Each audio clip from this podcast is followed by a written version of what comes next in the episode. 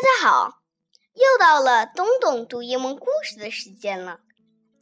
今天我要讲的是一个恐龙的故事。有一只巨大的恐龙，别的恐龙都怕它，一见到它就远远的躲开了。唯独有一只小恐龙一点儿也不怕它，还对它说：“来抓我吧！”这是为什么呢？Let's find out. Catch me if you can.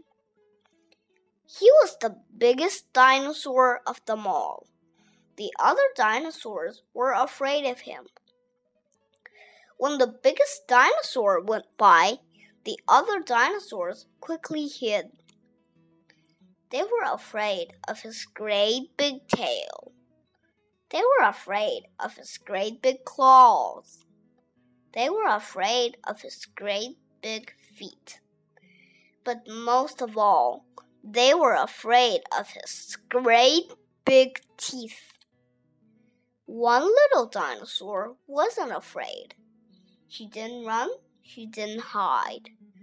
Catch me if you can, she called to the biggest dinosaur. I'm not afraid of your great big tail. Catch me if you can. I'm not afraid of your great big claws. Catch me if you can. I'm not afraid of your great big feet. Catch me if you can. And most of all, I am not afraid of your great big teeth.